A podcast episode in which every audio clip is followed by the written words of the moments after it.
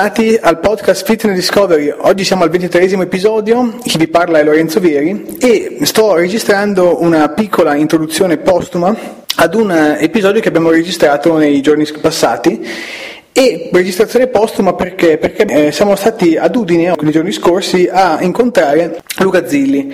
Luca Zilli che eh, è ormai un nome ben noto nel settore bodybuilding e alimentazione è un, un personal trainer di Udine che si distingue, per, perlomeno per quanto l'ho conosciuto io in questi giorni e per come lo conosco dal, dal, dal, dal, web, si distingue per la sua grande capacità eh, critica e elaborativa di tutta una serie di processi legati all'allenamento e ne è nata subito come una, una, detonazione, potremmo dire, una discussione molto molto eh, interessante che abbiamo deciso almeno in parte di registrare eh, come podcast. L'ora che seguirà è proprio un estratto di questa, eh, di questa conversazione che abbiamo avuto con Luca. Per quanto mi riguarda sono molto molto contento di averlo conosciuto e sono sicuro che eh, è una persona che può contribuire molto ad arricchire eh, come valore tutto il settore e sicuramente da queste, dalla discussione che abbiamo avuto, che sentirete in podcast e che abbiamo avuto nei giorni scorsi, ne terrete beneficio eh, sicuramente anche voi. Parleremo a ruota libera, ed è davvero una discussione a ruota libera, di, eh, di allenamento ad alta intensità, di alto volume, eh, di endocrinologia applicata all'esercizio, di eh, di bioequazioni, queste, queste, formule ricavate da Luca, elaborate negli ultimi, ultimi 12-15 anni, che eh, consentono di, di stabilire la, la, produttività di un certo allenamento e di cui eh, parlerà estensivamente nella seconda parte del podcast. Quindi credo proprio che la, la discussione è proprio come un vero e proprio dibattito, sia qualcosa di eh, davvero arricchente, davvero arricchente e che può portare eh, sicuramente a delle riflessioni che magari prima non avevate ancora fatto. Il podcast inizia con la conversazione che è già cominciata e con la risposta di Luca Zilli alla domanda se l'intensità eh, fosse in, in, contrasto con il suo metodo funzionale e le osservazioni che eh, aveva fatto Luca negli ultimi anni sul concetto di intensità e sulla sua applicazione alle mh, mm, metodologie di allenamento che porta avanti con i suoi clienti. Non mi resta che augurarvi buon ascolto e ci vediamo al prossimo episodio. Ma il contrasto in questi casi qua secondo me non si può definire tale, secondo me possiamo definire una forma di eh, complementarietà. Cioè io eh, sono tanti anni che studio appunto l'intensità da ogni punto di vista, abbiamo iniziato quella volta bene o male a parlarne insieme, a parlarne, io bene o male vivevo già da un metodo che poteva definirsi a, mm, se vogliamo, semi-intensità perché in effetti ho sempre ragionato come eh, valore sulle serie a sedimento fondamentalmente, questo fino al 2007-2008 ragionavo unicamente in quella direzione, quindi per quanto mi riguarda ogni serie che non era tirata al sedimento non era da considerarsi appunto una serie allenante, quindi per quanto mi riguarda poteva essere una forma di warm-up, riscaldamento, ma la trattavo come tale, quindi se prendiamo un carico da 30 RM, io me ne facevo 10, 12 al massimo, di conseguenza è chiaro che è warm up, non puoi neanche definirlo buffer questo, perché c'è un margine troppo grande, esatto. non c'è una forma diciamo, di, di, deplezione dei fosfagili, quindi non si innesca alcun tipo di metabolismo, quindi è un avvicinamento a quello che potrebbe essere il carico di regime. Esatto. Quindi la cosa migliore, eh, io ritengo che sia quella di trovare il compromesso, la giusta strada, perché mi sono reso conto nel corso degli anni anche, anche a forza di applicare, non solo su di me ma anche sugli altri atleti, che l'intensità, quando protratta ai massimi, massimi livelli, chiamiamola massima espressione, che non è unicamente andare al sedimento e magari protrarlo oltre tutte le sue forme, quindi sediamo in concentrica, sediamo, non so, in eccentrica, in isometrica, in ordine diverso, ma comunque quello è il significato, sì, ecco, sì, forzate, poi intervengono chiaramente fenomeni come il cheating, che effetti esatto. portano la tensione comunque a deviarsi per quanto mi riguarda. Quindi io ho fatto un passo indietro, ho detto vediamo anche la biomeccanica dell'esecuzione, vediamo anche eh, la capacità di rendere individuale un esercizio, quindi di essere capace di coinvolgere prettamente il principale agonista, anche all'interno di un movimento poliarticolare. Perché qui sta il bello, saperlo appunto fare anche all'interno di un movimento dove la catena motoria è più grande.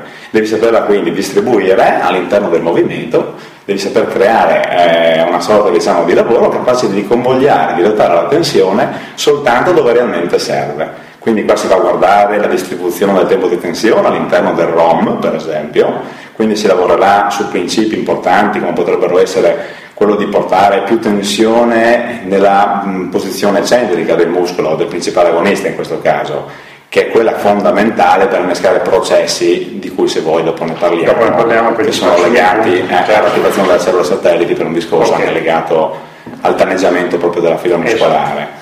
Qui però entriamo nel nebuloso che ho aperto. Ah, sì. Infatti stavo studiando in questi giorni qua. Esatto, esatto, esatto, esatto. Quindi qua si parla diciamo, di studi di diversa natura che vengono fuori anche da, da, argomentazioni non propriamente riferenti al bodybuilding, però messi insieme e coordinate in maniera più o meno sapiente si riesce a ottenere un qualche diciamo riduzione arriviamo a determinati. Esatto, si, si può capire qualcosa, però sono sempre ipotesi, quindi si lavora nell'ambito dell'empirismo dove sale il Tornando al discorso che stavi facendo giustamente Luca, eh, io negli anni invece, poi dopo l'approfondiamo in entrambe le cose, oltre al discorso dell'intensità che tu sai, ho basato tutta la mia carriera, la scrittura certo, di certo, su questo. Certo che ritengo estremamente importante e eh, l'intensità localizzata, quella che veniva considerata la mezza, quindi cedimento muscolare in una determinata zona, se facciamo un bicipite o un bicipite, eh, se facciamo certo, un bicipite, zona a settori, a settori, un ragionamento culturistico, usiamo quindi del funzionante running. Io penso, almeno da quella che è stata la mia esperienza pratica, che eh, l'impatto maggiore sulla crescita muscolare derivi più che dal cedimento locale, eh, portato quindi un muscolo, cedimento muscolare, cercando di reclutare tutte le unità motorie nel momento in cui arriviamo all'ultima ripetizione allenante, quella del cedimento muscolare, sia in realtà più condizionato, quindi la crescita muscolare, da un cedimento sistemico, cioè la quantità di lavoro nel totale, e se poi possiamo anche parlare di catene muscolari, che riusciamo a portare avanti nell'unità di tempo, facendo cedere simultaneamente diciamo tra virgolette perché in realtà sempre, c'è sempre un muscolo che cede e che è il muscolo della catena debole, se parliamo per esempio di un dorsale normalmente cede prima il bicipite del dorsale o se parliamo di un pettorale il tricipite. E qui entra in gioco la peculiarità nel lavorare in modo settoriale. Esatto, eh. però ecco, in questo, quello che volevo, per terminare quello che stavo dicendo è appunto che la, il cedimento di più aree simultaneamente in unità di tempo estremamente corta crea un, quello che da alcuni tecnici veniva chiamato chiamato terremoto metabolico, che poi innesca tutte quelle reazioni che creano eh, uno stato di anabolismo generalizzato. Quindi dal mio punto di vista, almeno dal mio punto di vista ad alta intensità, diciamo, eh, il fatto di portare più aree muscolari a un, a un, cedimento veloce, simultaneo, in unità di tempo breve, che eh, è, è riguardante questa unità di tempo, quando parlo di unità di tempo parlo dell'unità di tempo che serve per svolgere un intero workout su gruppi muscolari, supponiamo che io abbia oggi eh, allenato petto, spalle e tricipiti. Quindi non tanto una split. Esatto, ma il lavoro intero su petto, spalle e tricipiti, ridotto in unità di tempo estremamente corto, con cedimenti anche in esercizi multiarticolari che quindi portano a cedimenti più gruppi muscolari eh, in unità di tempo estremamente ridotta, sia la, quello che contribuisce di più alla crescita muscolare, all'attivazione di tutti i processi di crescita muscolare. Questo è il mio punto di vista, mentre tu invece stavi... Ah, ecco, questo argomento qua è interessante perché si relazionerebbe a un, eh, a un, concetto che avevo già espresso, tra l'altro in un libro che avevo pubblicato ancora nel 2009, che forse era quello che avevi anche Che ho letto io, no? Esatto. Anche se lì c'erano comunque delle, ancora degli abbozzi di idee non sviluppati, magari anche con qualche errore didattico proprio. Ad ogni modo si parlava di eh, cedimento eh, su più distretti muscolari, però raggiunto contemporaneamente, quindi lavorando con dei circuiti a rotazione dove si lavorava con muscoli chiaramente che non si, non si interferivano fra loro, non inficiavano quindi ognuno sulla prestazione dell'altro quindi non si può lavorare su sinergici, ma chiaramente lavoreremo magari su antagonisti, per certo. esempio. Ecco, di quella strada si raggiungeva una condizione pressoché equivalente in termini di eh, saturazione prestazionale nello stesso momento. In questa, di, di, quell'occasione avevamo, una, mh, avevamo appunto l'unione del cedimento alla, mh, a quella sorta di ambiente metabolico più favorevole per poter innescare i processi in maniera equa. Tant'è che questa cosa qua l'ho ideata al tempo osservando gli atleti che iniziavano sempre con quella determinata eh, area muscolare e finivano sempre con quella determinata area muscolare, dando priorità quindi alla prima e meno priorità alla seconda, ma non tanto dal punto di vista di impegno e di prestazione, quanto proprio dal punto di vista cronologico okay. allenante. Erano carenti negli ultimi muscoli allenati, come se il sistema avesse già erogato le proprie risorse e quindi non riuscisse più a innescare il processo di crescita. C'è anche un problema probabilmente legato al fatto che quando arrivi alle ultime unità allenanti sei, meno, eh, sei, sei, più sei, più provato, dipende anche dal tipo di allenamento, un allenamento classico alto volume, meno impattante su tutte le unità, eh, proprio perché non arriviamo quasi mai al cedimento muscolare se non alla fine e poi spesso non è neanche un vero cedimento muscolare, mentre un allenamento ad alta intensità già al secondo muscolo la capacità poi di generare un, la stessa intensità sull'ultimo muscolo diventa estremamente difficile. Esatto. Specialmente se sei stato allenato con un esercizio multiarticolare dove prima è stato esaurito, il esatto. classico dorso bicipiti, ecco, giusto per capirci. Esattamente. Cioè, sono abbinamenti complicati, quelli, eh, se non sai individualizzare all'interno di un movimento di trazione qual è appunto per il dorso il lavoro del dorsale piuttosto che del flessore del gomito, è chiaro che abbiamo... E infatti abbiamo grossi problemi all'inizio nell'introdurre l'allenamento a alta intensità, dove esatto. eh, i movimenti multiarticolari, specialmente nei, nei primi stadi dell'allenamento, sono i preponderanti nelle, nelle schede e chiaramente il, la, se, la, se, la, persona è o parte da zero o è inesperta a livello di eh, non tanto di anni di allenamento perché quelli non credo siano la discriminante giusta non, non credo che quando una persona mi diceva alleno da 30 anni sia un, una discriminante delle, dell'esperienza delle proprie e della qualità dell'allenamento. Ho visto persone allenarsi eh, da 30 anni e appunto sentire ancora i bicipiti in maniera preponderante sul dorso quando eseguono una, un esercizio di trazione.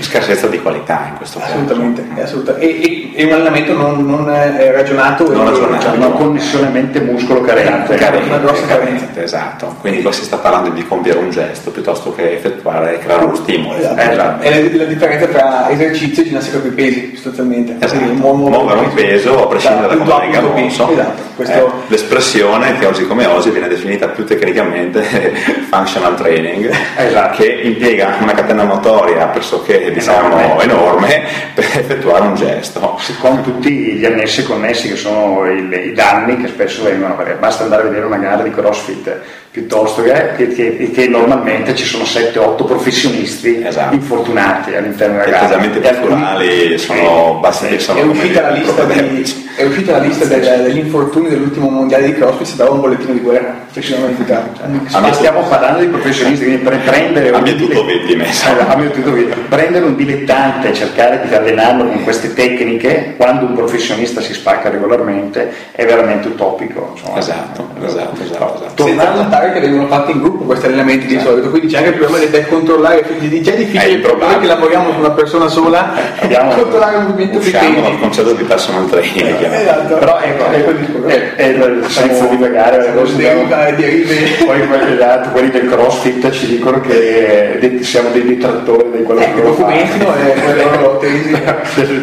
ci divertiamo. Però era interessante quello che stava dicendo Luca, stava dicendo sul suo metodo funzionale, che tra l'altro è un metodo che è dinamico, è cambiato nel tempo. Sì, è dinamico, esatto. Come deve essere tutto, deve essere, deve essere. il protocollo ibrido. Chiamato funzionale apposta perché si muove in funzione di qualcosa, quindi in funzione di ciò che stiamo osservando, in funzione di ciò che stiamo anche creando con il nostro allenamento e quindi si evolve essenzialmente, si evolve sul breve, sul lungo termine perché poi cambia anche in virtù di quelle che sono le risposte, quindi è una sorta diciamo, di cambiamento eh, a feedback retroattivo mm-hmm. fondamentalmente.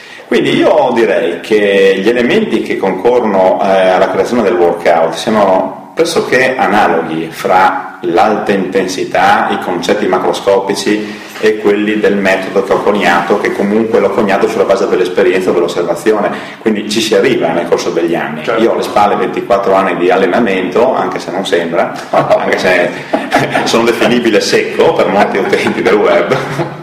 Ottimo fisico, Luca, e credo che poi ti invidiano in tanti e ti seguono anche per questo. C'è questa moda di definire secco chiunque sia sotto i 80 kg, quindi credo che siamo, orientiamo quasi tutti quanti questa carriera. Indipendentemente dalla percentuale di grasso, tra l'altro. Esatto, indipendentemente da quello? Quindi è sempre meglio. Perché questi power lifter che, che, sono più, più pancia che, che altro. Che esatto. che questa... effettuano belle scuote effettuano, no? grazie al rimbalzo dell'addome sulle ginocchia esagerando chiaramente eh.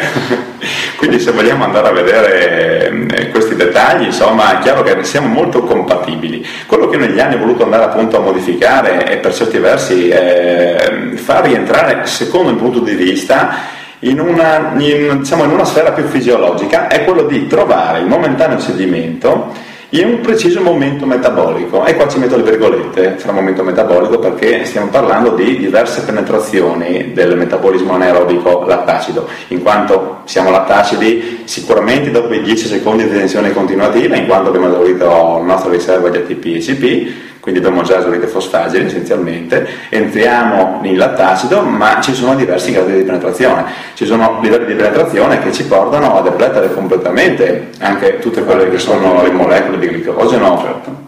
muscolari che comunque non possono essere rimpiazzate sul breve termine eh, dalla, dalla, partecipazione, anche dal rilascio dell'organo epatico eh, nel, flusso, nel flusso ematico. Quindi è evidente che il muscolo in quel momento lì potrebbe aver bisogno in maniera più repentina di energia, di conseguenza potrebbe andare a intaccare le strutture proteiche per quindi in questo caso conversione. In questo caso naturalmente dipende dalla lunghezza dell'allenamento. Dal dalla lunghezza dell'allenamento, ma forse anche dall'intensità individuata sul breve tempo, però qui siamo chiaramente sempre nella sfera de- empirica.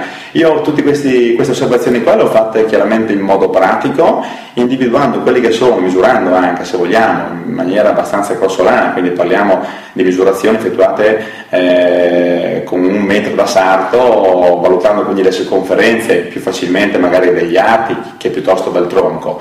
E individuando quindi i tempi di, tra virgolette, supercompensazione, però quella che si può osservare, quindi palpare per certi versi, quindi osservare che so, un bicipite, un braccio che dopo un allenamento di bicipiti guadagna eh, 6, 8, 10 mm di distanza di 24 a 72 ore è interessante perché ci dà comunque una direzione, ci fa capire che tipo di processo abbiamo innescato. Se invece dopo, non so, 36 ore individuo un calo rispetto alla condizione pre-allenamento, mi rendo conto che si è creato qualcosa sicuramente di non favorevole al processo anabolico. Perché dici questo?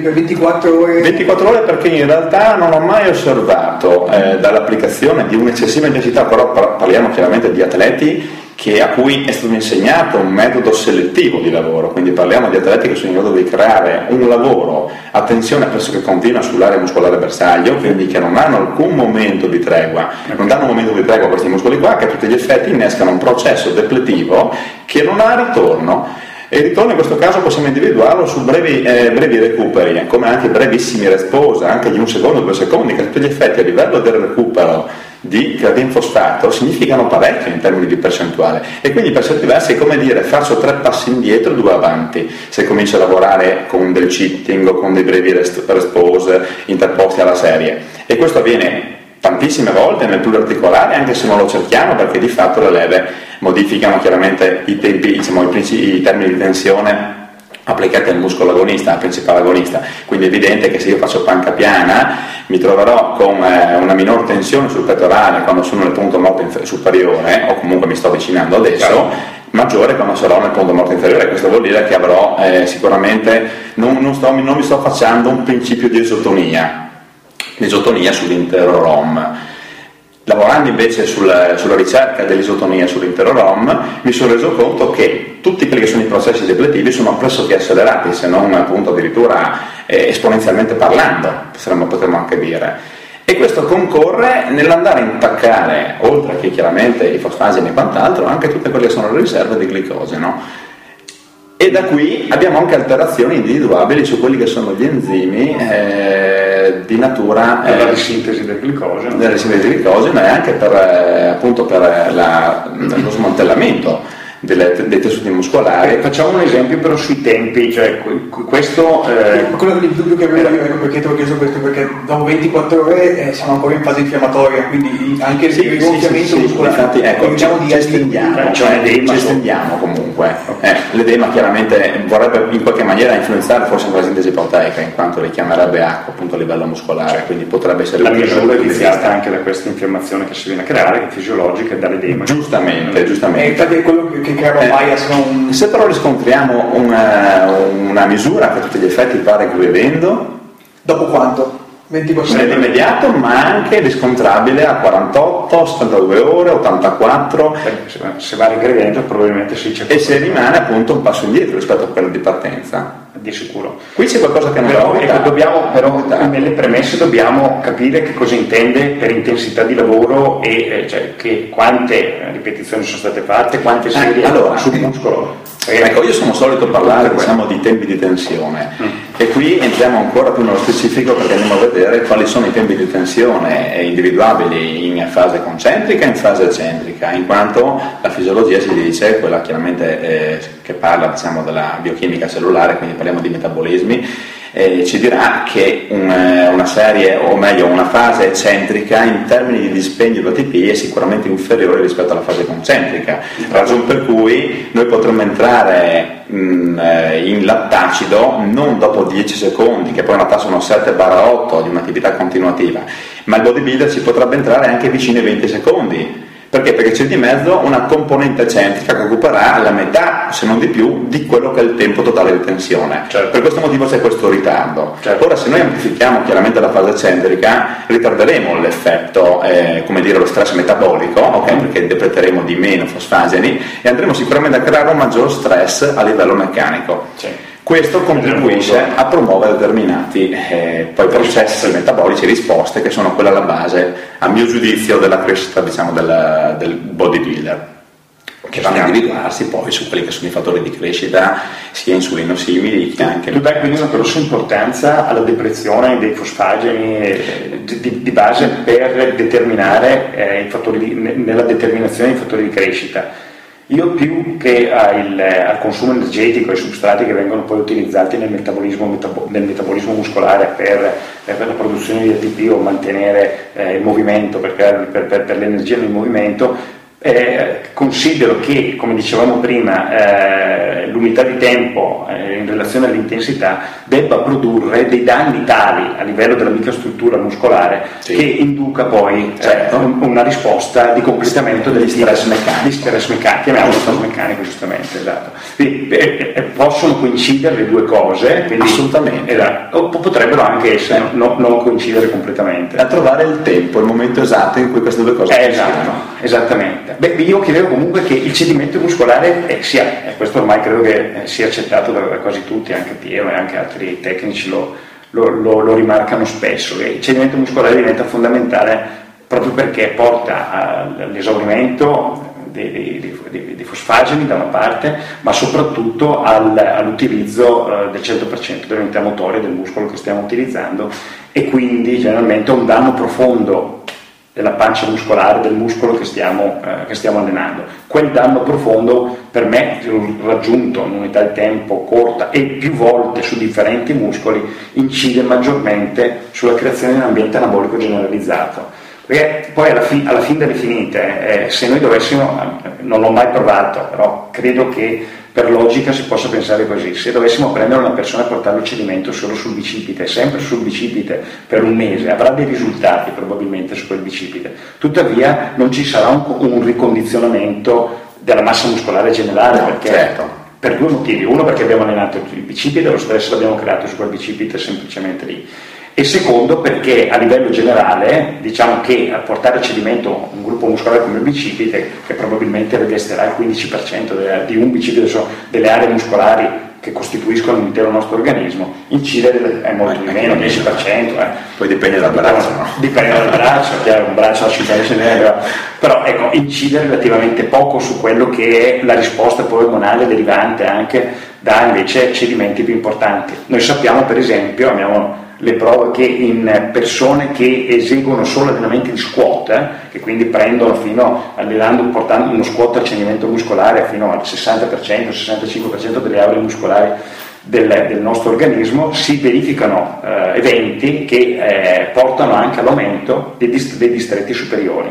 Una volta sono stati fatti molte per un ambiente endocrino più favorevole. Per un ambiente endocrino senza allenare braccia, spalle o e già ci sarà un limite naturalmente. Però c'è un limite se no i, power lifter sarebbero grossi. esattamente. In tutte le aree muscolari eh. tanto è vero questo che addirittura a livello eh, di preparazione atletica hai visti la mattina eh, a professionisti australiani facevano fare squat quattro serie di squat da, da 6 ripetizioni per la eh, portata vicino al cedimento muscolare per incrementare solo i livelli di testosterone per, renderli più aggressivi per la, per la competizione pomeridiana.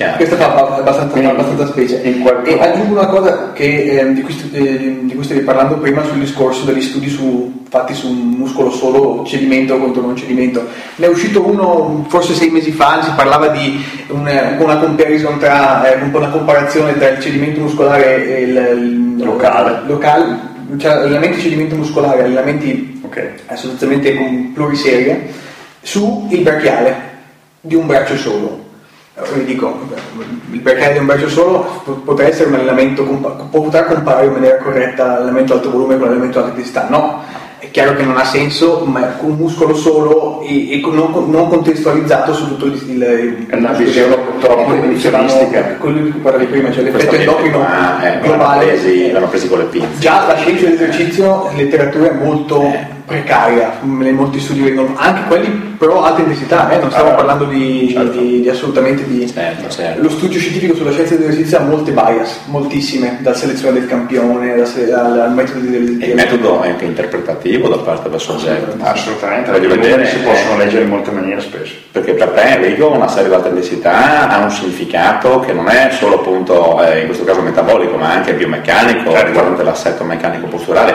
tante cose che un atleta che si è sempre allenato in una certa maniera non può interpretarla in ugual misura, quindi non può avere la capacità di parlare di, di, questo tipo di protocollo. Quindi qualunque sia il ricercatore che fa appunto, che promuove, che redaga uno studio del genere, deve avere le basi conoscitive per poter parlare di questo argomento. Poi attenzione, deve anche magari allenarsi, perché la competition a cui siamo stati a ottobre dell'anno scorso è uno studio, c'era un poster di un ragazzo cecoslovacco. E era quella di che convention era? Era la International um, Conference on Strength, on Strength Training, quindi sull'allenamento per la forza, qui si parlava di attività, attività di forza, quindi sostanzialmente di sovraccarico contro resistenza, applicata a vari ambiti, alla, dalla, dalla, dalla, ginnastica per i bambini, alla, alla, cura del diabete, del cancro, cura, al miglioramento della, della, della prognosi del, del, diabete, del cancro. Prevenzione, sì. Insomma, e c'era uno studio in cui veniva studiato, questo ragazzo aveva studiato gli effetti dello squat su una, una palla basculante, una pedana basculante sostanzialmente e quando poi avevamo visto lo studio, era, uno studio che era abbastanza inconcludente, non, stava in piedi a livello metodologico, effettivamente gli avevano chiesto, ma scusa, ma hai mai fatto uno squat? E dice, no, No, è, è, chiaro che se tu non hai fatto uno squat non puoi dare uno squat. E inizia a farlo solo per la basculante, io sinceramente avrei i miei sospetti. Non lo faceva lui, non lo faceva, lui. No, no, lui faceva, aveva preso un gruppo di persone e poi no, no, lui lo coordinava. Ma, lui, ma se tu non l'hai mai fatto è, è, molto difficile capire come lo stanno facendo gli altri, in che modo, la biomeccanica. L'ho capito dopo dieci anni di lavoro. Io eh, tipo, scusa, immagino, spesso, ci sono ancora punti ostici. esatto, non, non sono sicuro che quando si tratta di persone cambia da persona a persona esatto, esatto. per cui anche immaginiamo come vengono fatti questi tipi di studi, hai fatto bene. Questo è bene rimarcato perché insomma poi quando si appiglia di studi scientifici per controllare una cosa bisogna anche guardare un attimino come la Come leggersi lo studio, eh. magari anche la meta-analisi degli studi, no? che mettono in relazione, mettono in competizione alta intensità e alto volume. Vorrei vedere come hanno fatto alta intensità e come hanno fatto alto volume. Chiaro, chiaro. Quindi non mi interessa quel tipo di risultato, mi interessano avere i dettagli, le le, le, esatto, le specificità insomma, di questo studio. Ed è per questo che in questa disciplina poi la, la, l'esperienza del professionista fa ancora la differenza in maniera, in maniera incontrastata, non essendoci protocolli fissi come la cardiochirurgia piuttosto che altre discipline mediche. Esatto. Questo credo sia un valore aggiunto della, di tutto, no? Infatti se siamo qui a parlare, specialmente voi due, è la, la, la cosa ha un estremo valore, no? Credo che sia un... Sicuramente, sicuramente.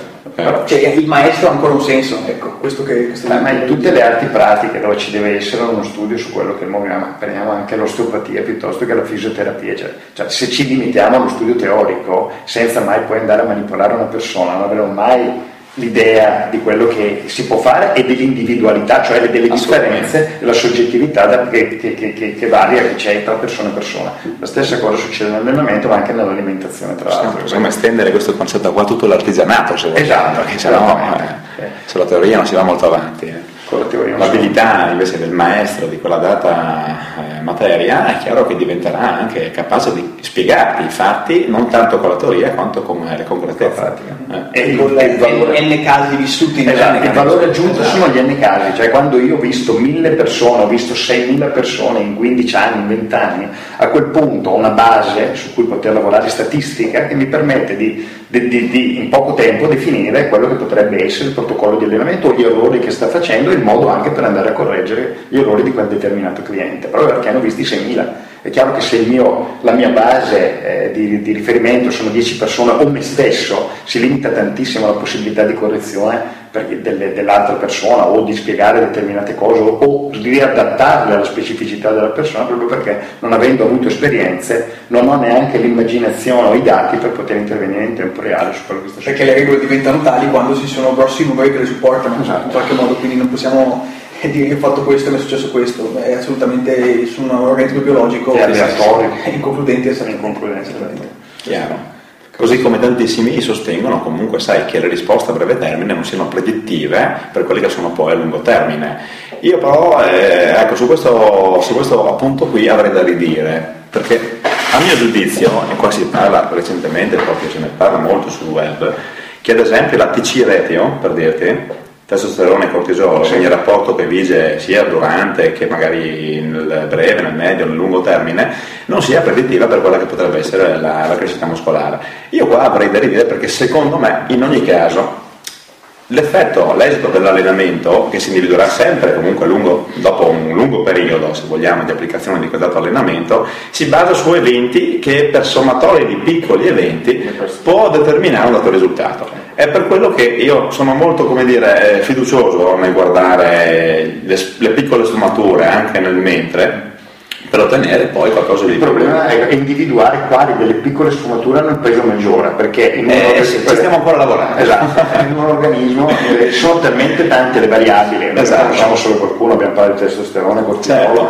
ma poi ci sono fattori di crescita, tutta una serie di altre cose. Sono talmente tante le, le, le, vari, le variabili che entrano in gioco all'interno della crescita muscolare o del dimagrimento, se parliamo di dieta, che è difficile individuare quelle che sono le variabili cardine quelle che sono fondamentali, diciamo gli hub Possiamo individuarle in modo macroscopico, forse, ma le certezze che quelle reali, pattabili, sono poche. Nel tuo caso facciamo un esempio, visto che parlando, abbiamo parlato di testosterone e cortisolo, sono due ormoni che, che, che, che concorrono in maniera antitetica, tra l'altro eh, e, e, che prendi come riferimento per, eh, per la qualità dell'allenamento, cioè certo, per, certo, definire... Certo, per, definire... se si è innescato un processo anabolico oppure catabolico. Okay. Ed è interessante capire che fra l'altro anche gli ormoni precursori a questi due elementi certo. sono perfetti, diciamo, sono fondamentalmente comuni. Sono gli stessi. Mi pare che sia il pregnenolone. Pregnenolone, nell'uomo. Eh, esatto, e il progesterone nella donna. Ecco, che dopo si dividono e prendono una strada o l'altra. Esatto. Quindi è chiaro che se abbiamo l'atleta che sa supporto esogeno, non gliene frega niente se la sua produttività endogena va in una direzione o nell'altra perché tanto sa il supporto esogeno. Nel caso del natural le cose cambiano radicalmente perché queste decidono, sanciscono proprio l'esito dell'allenamento. Quindi la, la... Una delle variabili che incide direttamente sulla produzione di cortisolo sappiamo che è il tempo, tempo sotto tensione è il tempo totale di allenamento. Sì, più sì, lungo sì, il tempo più i livelli di cortisolo tendono a salire e, e, viceversa quelli di testosterone si abbassano in maniera direttamente proporzionale. Chiaro, chiaro, e se il pregnenolone viene utilizzato per, per, la conversione in cortisolo, ovviamente non c'è niente di testosterone. Ed è anche vero anche che un piccolo cortisolo è anche utile per poi innescare processi, tutti i processi di riparazione, quindi cioè, anche l'innalzamento del cortisolo eh. transitorio. È, Consideriamo è... che l'attivazione, ad esempio, so, delle cellule satellite avviene per effetto della prostaglandine certo. e della PGF2, della prostaglandin growth factor 2, se non erro, che attiva attiva accelera la sintesi proteica. Questo avviene eh, a effetto diciamo, tardivo rispetto al danno, all'evento traumatico, in quanto il muscolo si rende conto che c'è un ritardo sulla sintesi proteica, quindi attiva la prostaglandina, la PGF2, che dà luogo da una parte anche ai DOMS, perché è responsabile di queste diverse infiammatorie. Esatto, infiammatorie. Però d'altro canto questo fa appunto da un'accelerazione alla sintesi proteica che eh, da qualche parte sfocia, sfocerà una supercompensazione. Ora questo avviene se ci sono chiaramente tutti gli, gli se l'ambiente metabolico è favorevole a questo processo oppure no. Se lo è vuol dire che le cose sono state giocate correttamente, ma ad esempio anche un cortisolo alto in questa fase potrebbe essere più motivante a, eh, ad attivare magari una miostatina piuttosto che una PGF2, che sono appunto contrastanti. Quindi la sintesi proteica viene bloccata e la fisiologia diciamo, della cellula... Eh. Il problema però del cortisolo, eh, di prendere ad esempio il cortisolo all'interno del, del, del discorso dell'allenamento, è che è un ormone che viene eh, secreto in tutti i fattori, tutti, e, e del secreto è legato a tutti i fattori stressori, indipendentemente dalla causa Eh sì, lì individuare quelli che fanno extra allenamento non è forse è in parte compito nostro, anche se non è facile farsi un quadro clinico. Eh, questo è uno dei problemi del discorso di affidarsi al cortisolo. Eh. Beh, noi ci, ci, ci, ci, affidavamo anche su alcuni casi, per esempio, eh, in termini predittivi, su quello che poteva essere un sovrallenamento o meno, sulle pulsazioni cardiache e la pressione la mattina in posizione ortostatica appena sveglio, in modo da andare a valutare su un periodo di riposo quelle che era eh, una media della pressione sanguigna e delle, delle frequenza. della frequenza cardiaca sveglio, appena sveglio ancora in posizione ortostatica, quindi disteso sul letto per, prenderne, per prenderlo per una settimana e fare una media e poi introdurre un nuovo allenamento e verificare nel giro di due o tre settimane se, le, esatto, se c'erano variazioni, in peggio, quindi salivano le pulsazioni, la pressione oppure rimanevano sostanzialmente uguali. Questo quindi un recupero inconcluso, tardivo. Eh, naturalmente anche in questo caso fattori esterni come per esempio calzature sul lavoro o non solo, ma non solo l'evento, certo, perché c'è anche certo. il corso psichico perché l'evento in sé è è, è personalizzato la, la, la, quando viviamo un evento, no? Assolutamente. Questo è una, non avendo una GoPro su ogni cliente che, che controllarlo e, e, e non avendo una, una, GoPro nella testa perché è, è cosa forse più complicata. In questi casi qua credo che andiamo un po' oltre la nostra chiaro, chiaro, c'è, anche la, c'è anche il contesto perché poi si parla sempre dell'atleta che può sostenere un volume di allenamento più alto, eh, ma può anche dire che fa anche quello di mestiere. E quindi non, la, la casistica generale non è quella è il cliente medio che lavora, che ha una famiglia, che ha una serie di problemi, mille cazzate, Equitalia, insomma, e quindi non è... Basta vedere dove spinge Equitalia, dove porta le persone. Sì, esatto. Se la spinge, diciamo, sui siti. Visto che siamo anche nella zona eh, ancora tessuto industriale abbastanza importante, quindi siamo qui a, a Udine oggi, ecco, non l'abbiamo detto, siamo nello studio di, di Luca, Luca Zilli. Ma poi facciamo un'introduzione. Facciamo dopo. Facciamo anche una foto così, testimoniamo. No, però sarebbe ecco, interessante per un po' concludere, tirare le somme di quello che ci siamo detti eh, riassumere eh, in termini di frequenza e di volume un po' l'allenamento che stai portando avanti con i tuoi clienti, tanto per dare un'idea al pubblico di Fitness Discovery di cosa, cosa stai facendo. Io posso dire questo, che eh, a grandi linee ho visto che un allenamento di una certa intensità superiore forse a quella mediamente impiegata può essere tranquillamente ripetuto con una frequenza anche settimanale, quindi si entra nell'ottica della monofrequenza, però qua parliamo chiaramente di qualcosa di strettamente individuale, anche legato proprio al tipo di allenamento, dove c'è una componente di stress che si va a individuare anche a livello neuromuscolare, non soltanto metabolico o meccanica, quindi si va a vedere un po' tutto quello che è il background dell'allenamento, quindi per me un allenamento vuol dire andare a vedere tutti i parametri che sono celati in esso. E qua si parla di qualcosa come 8, 9, 10 parametri differenti che vanno tutti quanti a incidere su determinate risposte, poi delle risposte biologiche sull'individuo. Eh, se parliamo di intensità più moderate, anche se comunque non sono le intensità che immaginiamo noi essere quelle blande tipiche da sala fitness, no? parliamo comunque di intensità importanti alcuni, da alcuni punti di vista, magari un po' più moderate dal punto di vista metabolico, vedo che c'è un recupero, una sopracompensazione anticipata che mi fa eh, cadere l'ipotesi fra i 4 e 5 giorni, quindi tornare sullo stesso apparato muscolare ogni 4 5 giorni in virtù di queste porzioni potrebbe essere la scelta migliore. Resta da capire quale potrebbe essere eh, fra eh, l'ipotesi dell'infrequenza quindi uno stimolo magari maggiore e che richiede chiaramente in modo fisiologico un recupero anche maggiore, se sia preferibile rispetto a uno stimolo meno eh, intenso e un po' più frequente, se all'interno del macrociclo annuale questo può dare più o meno risultati. Arrivare a questo credo che sia un qualcosa che richiederà ancora qualche anno di sperimentazione. Noi, non so se ti ricordi nel libro che hai, eh, l'intensità applicata alla scienza dell'esercizio, sì. Eh, io mh, all'interno del libro, quando parlo di intensità, volume, frequenza e sovraccarico progressivo e poi li coniugo nell'alta intensità, poi creo anche l'eccezione, dico, normalmente la regola è questa, quindi più alta l'intensità, volume e frequenza eh, seguono in maniera indirettamente proporzionale, quindi dovrò diminuire la quantità di esercizi e dilatare la frequenza in modo che, che, che, che la persona recuperi. Tuttavia, un'intensità prolungata per molto tempo porta a uno svuotamento fisico, neurologico, la capacità esatto di risorsa, anche la capacità stessa mentale di generare costantemente quell'intensità. Quindi si prevedono anche dei periodi di riposo eh, magari di tre settimane, un mese, ma anche in alcuni momenti in cui per esempio in, si, può, si, può, entrare in momenti di stallo, introdurre della, un maggior volume secondo, ma, maggior volume nell'alta intensità, come la intendiamo noi, vuol dire do, raddoppiare o triplicare le serie, cioè passare da eh, 4 sedie su un muscolo grosso come un pettorale o un dorsale a 8-10 sedie, che è quello che, ormai, che fanno normalmente raddoppiare quindi o triplicare le serie, diminuire l'intensità per forza di cose e, e, agire anche spesso sulla frequenza, quindi fare più allenamenti durante la settimana. In questi casi generalmente si possono portare eh, si può portare ad allenare lo stesso muscolo ogni 3-4 giorni effettivamente rispetto ai 12 che si utilizzano nelle tecniche classiche di duty. In questo caso generalmente noi cosa riscontriamo? Una riattivazione di tutti i sistemi, cioè questo shock metabolico, passare da un'alta intensità a, eh, classica a, una, a, un maggior volume di allenamento, diminuendo il carico, di, la, la, la, l'intensità di lavoro e quindi anche i danni muscolari che ne, che ne derivano, allungando il, tempo di lavoro e eh, accorciando la frequenza un, dal momento in cui ho fatto un muscolo a quando ritornerò a fare lo stesso gruppo muscolare, per un periodo produce dei risultati, c'è un miglioramento della forza, c'è un miglioramento del volume, eccetera. È un periodo che va tra, i, tra le 4 e le 6 settimane normalmente.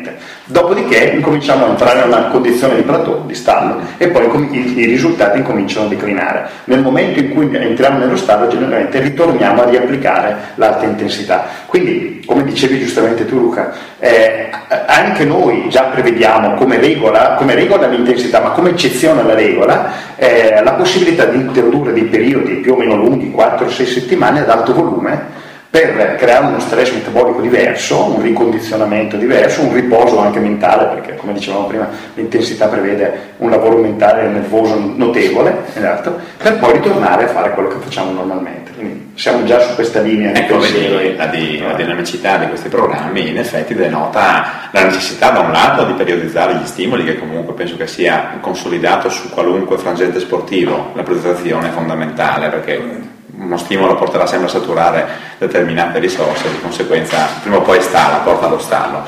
D'altro canto è, è interessante capire che non si può eh, dare un valore, attribuire un valore assoluto a una determinata tecnica pensando che questa possa essere per quanto efficace in ogni caso sempre valevole. Quello che osservavi tu sui 5 giorni di recupero nelle, nelle, nei lavori? Mediamente, mediamente sì, 5-6 giorni, mediamente, tra 4 e 6, una forbice sì. più o meno questa. Sì, sì, sì, Lo osserviamo anche, anche noi a volte con allenamenti in zone training, uh-huh. e, che, che, è una, una tecnica zone training, zone training quindi con lo zone training di Brian Johnston, che è a tutti gli effetti meno impattante a vari livelli, specialmente sul livello neuromuscolare, uh-huh. sul, sul, sullo stress eh, eh, neuro, neuro, neuromuscolare, potremmo dire, esatto, eh, durante l'allenamento. E inoltre credo anche, adesso questo lo dico per via, in via empirica, che faccia anche, mm, crea anche meno danni a livello di, di lacerazioni. Sì. Nel senso che se l'obiettivo è il pompaggio nello zone training rispetto alle che, dove l'obiettivo è raggiungere 100% del reclutamento dell'unità motoria, quindi cedimento muscolare. Il muscolare, sì. E credo che il danno, danno, minore si, danno, minore si, recupera prima e quindi è possibile affrontare una, a, con, con, diciamo, comprimere un po' le frequenze dell'allenamento sulle duty mh, mm, no, questo non è, chiaramente eh, avendo obiettivi diversi la, la faccenda più, è più, si prolunga un po' di più, ma specialmente questi due parametri, danno minore e, e stress neuromuscolare ridotto consentono questa progressione continua. Sì. In quanto, ribadiamolo, il sistema nervoso, il CNS, in questo caso il sistema nervoso centrale e tutte quelle che sono le reti eh, neurosinaptiche, se vogliamo a livello muscolare, hanno un recupero che è un po' più come dire, lento rispetto a quello sia meccanico che metabolico. Soprattutto quando usiamo le negative, diventano estremamente stressanti. I segnali aumentano, il pulso aumenta, sì, chiaro, se, chiaro. Se, se arriviamo addirittura a allenamenti eh, super slow che eh, noi non utilizziamo, alcuni le mettono nell'alta intensità, ma io non sarei di quel parere, e qui il recupero a livello nervoso diventa preponderante rispetto a quello muscolare, lì assistiamo a recuperi molto lunghi. E anche la sensazione in termini muscolari dopo una serie in super slow è effettivamente diversa rispetto al, a una serie di minuti, per esempio, che comunque ha una cadenza lenta, perché tutti gli effetti... La cadenza lenta. La cadenza è molto lenta, ma la sensazione di pienezza muscolare, di, anche di appagamento, questo si raggiunge con un po' di pratica, di appagamento dopo la serie, cioè di aver percepito un lavoro duro e, e profondo nei muscoli, è meno da lamentare sicuramente rispetto a quello che è un allenamento in una serie di minuti, a parità di, di, di intensità sostanzialmente, quindi raggiunto il cedimento muscolare in entrambi. No, avete proprio di, tornando all'ozone training, appunto i, i 4-6 giorni hanno anche un senso in termini di, di metabolici, nel senso che eh, si, si, privilegia la, la, l'incremento della, della, della, concentrazione di lattato nel muscolo e la, lattato è, il nostro segnale di crescita sostanzialmente, oltre allo stress cognitivale che, eh, alla, alla, dalla, dalla, dallo stretch del, del pompaggio che, che, esiste, ma il messaggio principale, il messaggero principale della crescita è proprio il lattato, cioè lo stimolo del fattore IF, che è il fattore di, di ischemia sostanzialmente, che poi stimola tutta la sintesi proteica successiva a valle. Quindi lo stimolo ipertrofico puro, potremmo dire, più che iperplasico di ricostruzione delle cellule satellite. Perché l'iperplasia in letteratura è proprio descritta come un processo molto più lungo, da, da, di almeno 7-10 giorni Vista fino a 14 famosa che vede appunto la distinzione tra iperplasia e invece divisione della cellula satellite che dovrebbe essere eh, più che altro considerata come miogenesi. Se ne parlava di recente anche sui vari, sui vari blog quindi iperplasia è un qualcosa di sofisticato che non è ancora spiegata. Ancora, eh, c'è chi anche ancora la nega addirittura, nella medicina anche ufficiale. Ma non è ancora chiaro infatti se sia, se c'è chi è di parte e chi non lo è. Da sarebbe difficile spiegare sviluppi di, di, di un braccio anche parlando di doping eh, soltanto per esatto, soltanto per da 30 cm a 60 cm perché non è, è un meccanismo che, che, il corpo comunque tende a, a, a, non, a non, prevedere salvo in casi limite. Se ci pensiamo bene lo spessimento di una fibra oltre un certo limite rende difficile la diffusione di ossigeno certo. quindi non è un meccanismo esattamente di è un meccanismo di salvezza, rescue esatto, infatti sono un... cellule di riserva di riserva di crescita fondamentalmente sì, una, eh, quindi, eh, quindi l'ispessimento di, di un braccio che passa da 25 a 60 cm per quanto se fosse solo per ipertrofia impossibile ed è complicato anche la diffusione dei, dei, gas quindi la cellula non sta bene in, in, eh. infatti cosa succede quando eh, ci si mette di allenarsi la prima cosa che succede è ci si certo. viene eliminata credo anche per un meccanismo forse eh, di, evolutivo anche da questo punto di vista perché non è efficiente a sé molto pensiamo all'ipertrofia cardiaca l'ipertrofia cardiaca è qualcosa che non è assolutamente efficiente come, come, come, sistema. Infatti le, le cardiomiopatie, le, le, le ipertrofie maligne cardiache sono molto pericolose. Esattamente. Infatti si parla di, di mantenimento delle cellule satellite fondamentalmente che ci permettono di creare quella famosa memoria muscolare che poi ci riporta ai volumi precedenti, la sospensione mm, in breve tempo. Esatto. Eh, l'ipertrofia è un qualcosa diciamo di molto transitorio. Molto transitorio. Esattamente, molto transitorio. Che ha un suo valore perché poi dà volume in generale, certo, però ha un senso. Eh, quello che non c'è un processo epigenetico.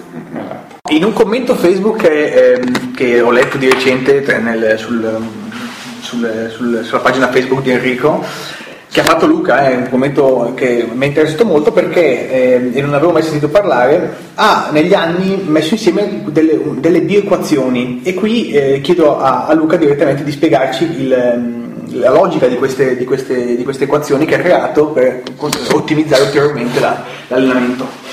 Ecco, la mia equazione essenzialmente l'ho creata, eh, siamo sempre nel, nel, frangente empirico, attenzione, eh, per cui si parla comunque di parametri estrapolati in maniera sicuramente meticolosa dall'allenamento, ma che riconducono a dei valori eh, che non hanno alcun tipo di riferimento, non hanno un'unità di misura vera e propria e riconducono a dei valori diciamo numerici che dopo uno può mettere in confronto, eh, può valutarne la proporzione fra i vari risultati ottenuti dall'equazione e quindi farsi un'idea circa quello che è l'effetto matematico o biomatematico dell'allenamento.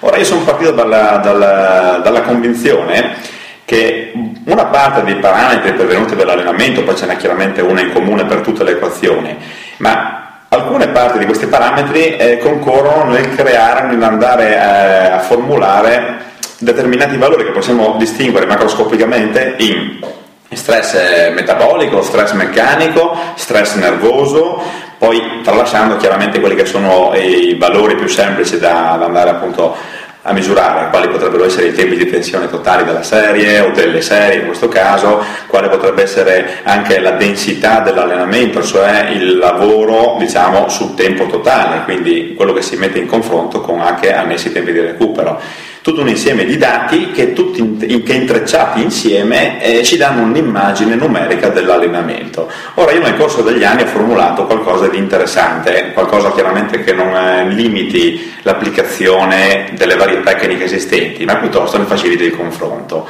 Ho provato a confrontare, numericamente parlando, tutti quelli che sono gli allenamenti che hanno condotto a un qualche risultato, e questo l'ho potuto diciamo, valutare eh, fisicamente, quindi praticamente con tutti quelli che sono gli allievi che ho allenato negli ultimi dieci anni, parecchi dati insomma ho dovuto estrarre, eh. attenzione parliamo di dati che vengono estrapolati in sede d'allenamento, parliamo di dati che vengono estrapolati da ogni singola serie, quindi una, una miriade di dati, dati che riempiono penso un'enciclopedia se vogliamo, e quindi messi insieme portato, mi ha portato a pensare che ci sia una determinata reazione sulla base di questi rapporti eh, numerici che pervengono appunto dall'equazione. Ecco, nel corso degli anni è stato interessante capire che eh, neanche a farlo apposta, forse un caso, forse chi lo sa, non, non lo sapremo, eh, potremo vederlo negli anni ancora a venire, insomma penso, che tutti gli allenamenti che hanno condotto a una qualche forma di risultato tangibile evidenziavano stessi rapporti numerici fra le varie grandezze di stress.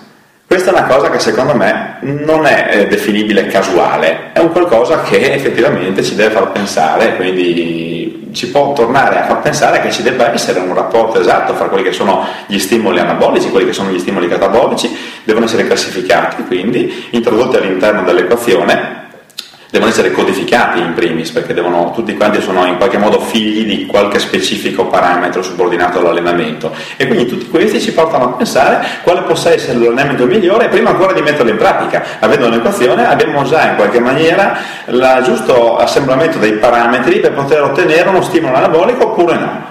Questo è il significato dell'equazione essenzialmente molto complessa, devo dire che è un processo matematico piuttosto sofisticato, lavoriamo su un, lavoro su una base di sette espressioni differenti che soltanto un foglio elettronico può gestirle simultaneamente, quindi soltanto un foglio elettronico come Excel può eh, farci avere appunto il risultato in tempo reale e capire bene quali rapporti pervengono dal nostro allenamento. Nell'ultimo periodo mi dicevi che l'avevi applicata alle duty o alle tag, ai tempi delle Cosa era venuto fuori? Allora, fatta premessa che io le veduti l'ho codificato con una percentuale eh, di intensità di carico ben determinata, in quanto determinati tempi di tensione ammettono un po' di meno di quella cifra lì. 65? 65 come ti dicevo, perché per raggiungere 70, 80, 90 secondi di tensione continuativa... E dipende se all'interno di 10 ripetizioni chiaramente. Sì. Altrimenti più avanzati nelle, nelle tecniche veduti si cerca di portarli al cedimento tra la sesta e la settima ripetizione perché lo scarto metabolico derivante dal metabolismo muscolare in allenamento sì. tende a essere tanto e tale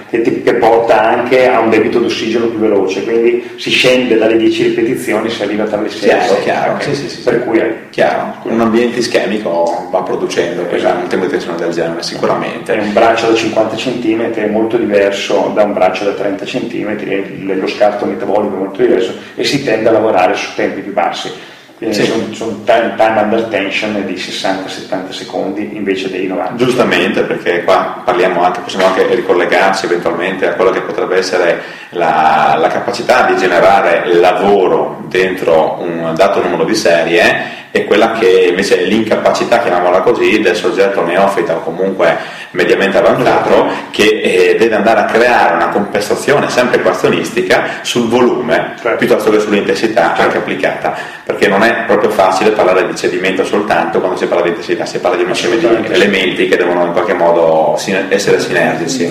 concatenati. Quindi un atleta si presume che più avanzato è, più qualitativo sarà nell'allenamento e quindi più potrebbe ridurre il volume stesso del lavoro. Ipoteticamente, Ipoteticamente. non è detto, che lo sia capace di fare, ecco, no, esatto, non è detto. Partiamo da questo presupposto. Quindi un, un approccio più professionistico sicuramente è la capacità di generare un dato evento, un dato stimolo, ok, un dato evento stressogeno, quindi in questo caso, una, una stessa grandezza di stimolo nel minor tempo possibile. Questo qua sicuramente è un concetto che secondo me deve essere scritto sulla pietra perché vedere un soggetto professionista che si definisce tale, che ha bisogno ancora di allenarsi 4 ore al giorno, vuol dire che non è capace di creare degli stimoli efficaci. Non che sia più bravo. Sono d'accordissimo. Eh, eh, esatto. Immaginavo che su questo argomento qua fosse assolutamente d'accordo. De- detto questo, invece, eh, con le bioequazioni, che volevo tornare su quel punto lì, nella, nella, nella, nell'analisi delle rifiuti, eh, dell'equidi del tempo sotto tensione, che può andare tra i 60 secondi e i 100 secondi, ai 90 secondi, dai 60 ai 90, con un 65% sì, esatto. di, eh, di, di, massimale, cosa è venuto fuori di interessante? Allora, è venuto fuori che dal momento che io ho attribuito a ciascuna formula determinati fattori che provengono dall'allenamento, quindi qua parliamo di enfasi meccanica, enfasi metabolica, dove l'enfasi metabolica interferisce relativamente su quella meccanica, perché è governata da altri parametri. Ho notato che l'enfasi metabolica è dominante in modo netto su quella meccanica.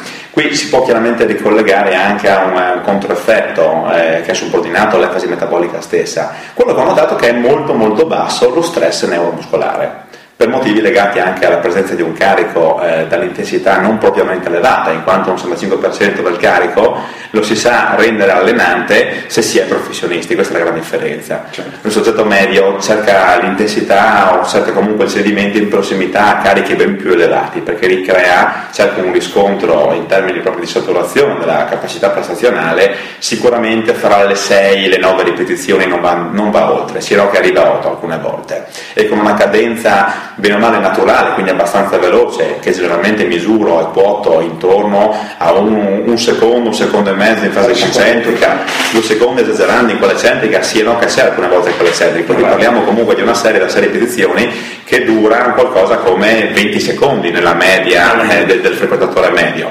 Con una serie di ripetizioni fatte in modalità heavy non dura 20 secondi ma ne dura eh, più o meno 3-4 volte tanto ne dura. Quindi qualcosa di completamente diverso. La pressione, la tensione che arriva a livello muscolare per centimetro quadrato di sezione trasversa è nettamente maggiore una, con una cadenza molto più controllata e con la capacità subordinata che ci deve essere di portare la tensione comunque dove realmente serve non a livello tendineo, non a livello articolare e non su più apparati contemporaneamente anche se il movimento magari è multiarticolare. Questo è un dato importante che va messo in relazione con altri programmi che ho visto essere più o meno produttivi in, eh, in, ambiente natural. Chiaramente parliamo sempre di atleti natural, eh, possibilmente neanche talentuosi, particolarmente talentuosi, in quanto il soggetto medio non, è, non presenta particolari doti.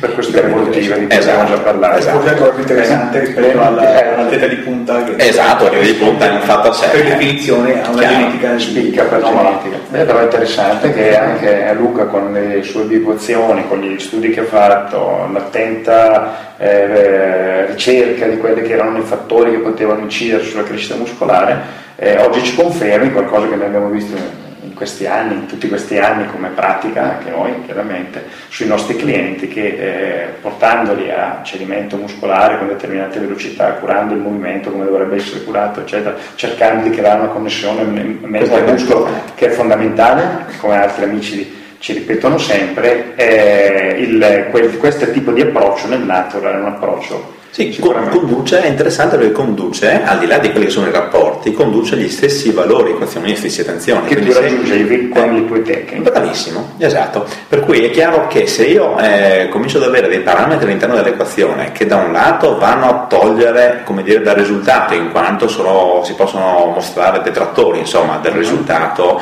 crescente. D'altro lato abbiamo altri parametri che vanno in qualche modo ad aumentarlo, è evidente che se andiamo a vedere il metodo equazionistico, un allenamento in stile alto volume che eh, dà spazio comunque a parecchio cheating, dà spazio anche a un assetto meccanico posturale non propriamente idoneo, non sempre idoneo, basti pensare ai famosi Carl anche di, di Schwarzenegger, fatti prevalentemente con oscillazione del tronco, per cui certo. abbiamo comunque un dirottamento delle forze che non è propriamente settoriale, questo concorre chiaramente ad attenuare. Certo. Quindi intervengono più articolazioni dal punto di vista diciamo, dinamico all'interno del gesto che attenuano fondamentalmente quello che è il valore resistente. Quindi se io ho 250 kg di panca e per sollevarli alzo un piede, alzo il sedere, e ribalzo sul petto, quindi il riflesso miotattico che diventa favorevole per la pliometria, tutto un insieme di cose, è chiaro che in quella maniera lì non posso fare altro che attenuare l'effetto allenante sul muscolo pettorale. Certo. C'è chi dirà che non se ne frega niente del muscolo, bisogna ragionare sul gesto. Esatto. E quindi ci si imposta, ci si imposta in maniera tale da aumentare la prestazione.